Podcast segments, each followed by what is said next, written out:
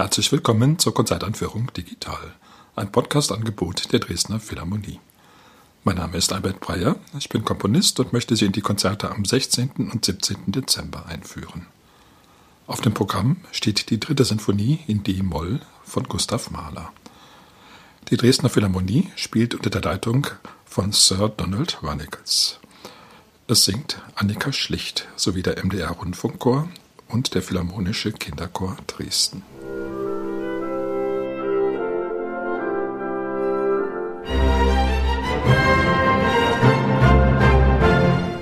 Die dritte Sinfonie von Gustav Mahler ist eines von jenen Werken, die praktisch versuchen, das ganze Universum in Musik zu setzen.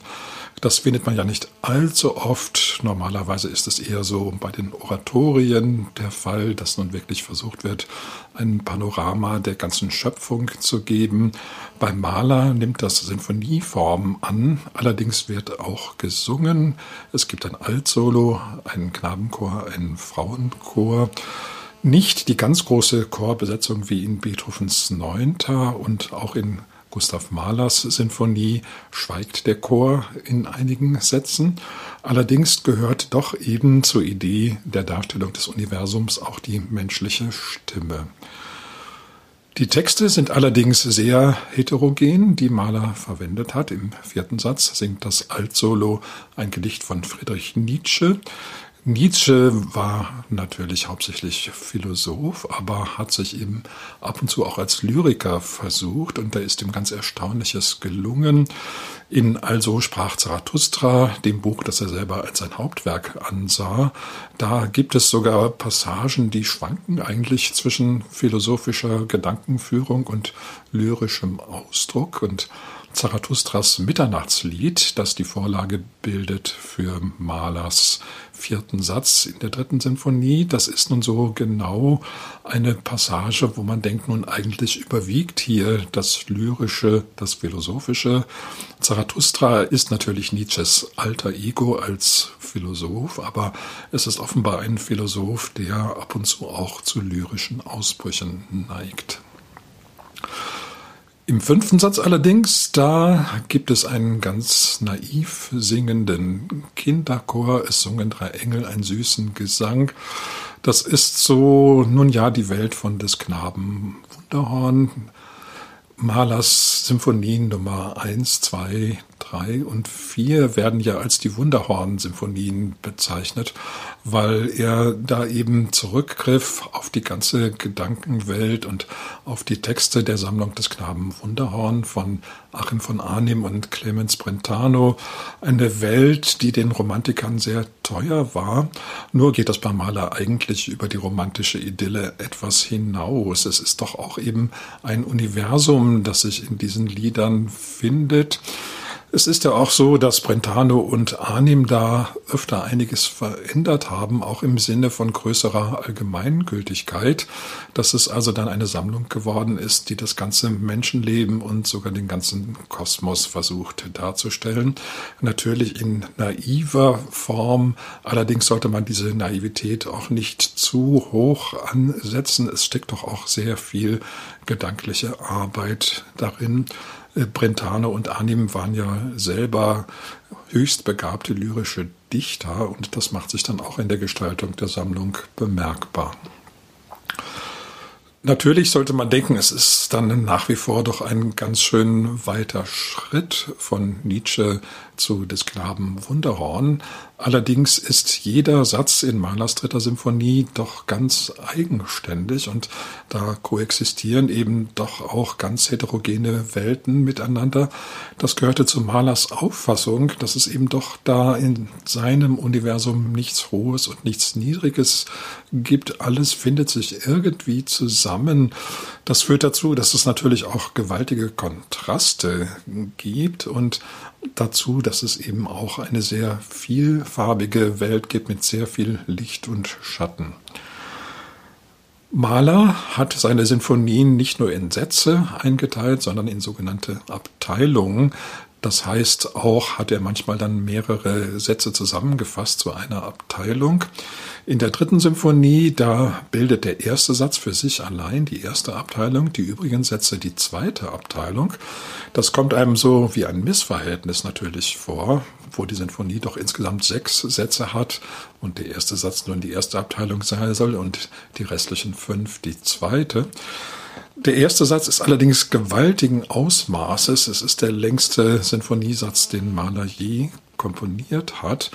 Es ist eigentlich im Grunde ein sehr düsterer Marsch, der sich streckenweise auch immer wieder aufhält, aber es ist doch so, dass man praktisch die ganze Menschheit vorbei defilieren hört in einem einzigen großen Aufmarsch.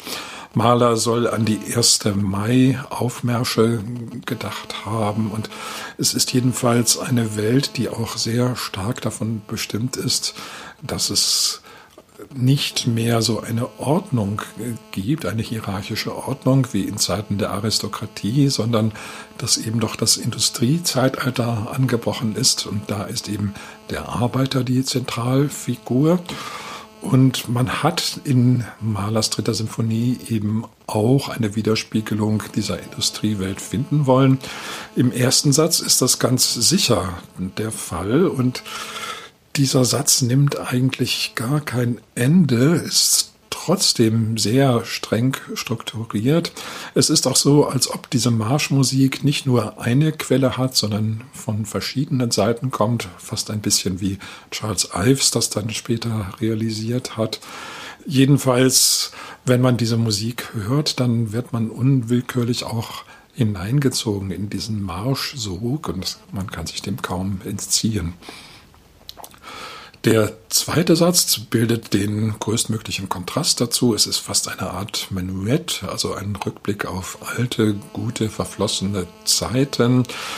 Der trug im Original den Titel Was mir die Blumen erzählen. Das Ganze hat auch so etwas Pflanzenhaftes, etwas sehr Duftiges, Leichtes.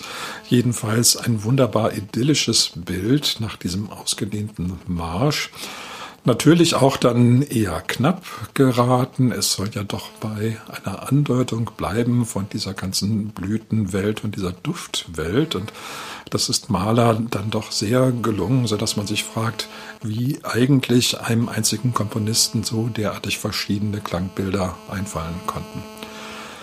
Im dritten Satz, da geht es laut Maler um die Tiere.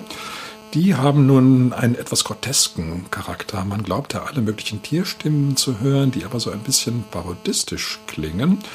Gegen Ende des Satzes, da kommt dann noch eine ganz andere Stimme ins Spiel, nämlich ein Posthorn. Das Posthorn, das gehört nun wieder zu dieser Wunderhornwelt und ist natürlich auch den Romantikern lieb und teuer gewesen. Der ferne Klang des Posthorns spielt auch in Schuberts Winterreise etwa eine Rolle. Dieses Posthorn, das muss nun wirklich ein echtes Instrument sein. Das heißt, es wird nicht nur von einem anderen Instrument imitiert, sondern man muss wirklich ein echtes altes Posthorn möglicherweise auswendig machen, das dann eine ganz sentimentale, einfache Melodie spielt. Von dieser Melodie kann sich die Musik überhaupt nicht losreißen. Die kommt immer und immer wieder zum Vorschein. Zwischendurch wird auch die Tierwelt wieder eingeblendet, diese etwas groteske Welt, aber dann kommt nochmal das Posthorn und nochmal. Dann gibt es einen großen allgemeinen Aufschrei, als ob nun sämtliche Tierwesen versuchen würden, dieses Posthorn zu vertreiben. Und das gelingt ihnen dann auch. Im vierten Satz geht es nun endlich um den Menschen. Das ist eben der Satz mit dem Altsolo und Zarathustras Mitternachtslied. O Mensch, gib acht, was spricht die tiefe Mitternacht? Der ist sehr, sehr einfach gehalten, bezieht sich aber merkwürdigerweise in der Thematik auf den ersten Satz. Nur werden die Stellen aus dem ersten Satz, die hier wieder erscheinen, dann doch transformiert. Es ist keine Marschwelt mehr, sondern eine ganz ruhige, stille Mitternachtswelt. Der fünfte Satz, was mir die Engel erzählen, nun ja, die Engel, die sind nun recht am Platze mit dem Knabenchor und da hat diese Naivität eben auch ihren Ort.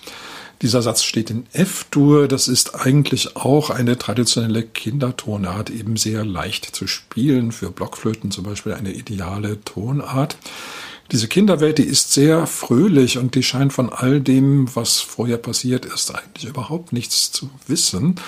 Es ist fast so, als ob Mahler da praktisch eine Art Rückwärtsdramaturgie entwickelt hat. Das heißt, die richtig großen Probleme, die Menschheitsprobleme, die beherrschen also den ersten Satz und dann kommen eigentlich eher so Teilansichten des Menschenlebens und die Sätze zwei bis sechs, die muss man dann eher so als Summe aufpassen, die aus einzelnen Teilen besteht, die sich erst allmählich zusammensetzen. Also es gibt dann keine große Gesamtschilderung mehr von Kosmos und Menschenleben, sondern es werden die einzelnen Aspekte nach und nach ins Licht gerückt. Und deswegen darf auch diese kindliche Naivität erst relativ spät auftauchen, weil sie sozusagen ein Bruchstück war, das noch fehlte, was aber nicht fehlen darf. Normalerweise werden Symphonien ja gegen Ende doch eher noch komplizierter in der Spätromantik, aber hier hat man das Gefühl, das ist so ein bisschen mehr die Strategie von Joseph Haydn, der in seinen Finali dann auch eher so in Richtung kindliches, kinderhaftes, scherzhaftes geht. Es folgt aber noch ein sechster Satz, der Schlusssatz, was mir die Liebe erzählt. Der ist rein instrumental, ein großes Adagio. Da muss man sehr oft an Anton Bruckner denken, Mahlers verehrten Lehrer und auch sein großes Vorbild. Und dieser sechste Satz versucht nun doch wieder ein bisschen wie der erste ganz universal zu sein, aber auf einer völlig anderen Ebene. Wenn die Liebe die stärkste Kraft ist, die die Menschen bewegt, so ist das hier, dass es auch eine Kraft ist, die den Kosmos bewegt. Also es ist dann doch so, das ganze Universum fängt an zu klingen im Zeichen der Liebe. Das ist wunderschöne Musik, die zwar auch ihre Krisen hat, es gibt da auch wieder Rückgriffe auf den ersten Satz, aber schließlich in ganz strahlendem D-Dur endet. Es ist dann doch dieser Satz, der auch den Schriftstellern, den Dichtern, den Komponisten, sogar den Malern immer wieder einfällt, die Liebe besiegt alles, Amor vincit omnia und dabei soll es eben auch beim Maler dann bleiben. Zum Abschluss noch einmal der Hinweis auf die Konzerte. Sie finden statt am Freitag, den 16. Dezember und am Samstag, den 17. Dezember um 19.30 Uhr im Kulturpalast Dresden. Ich wünsche Ihnen viel Freude.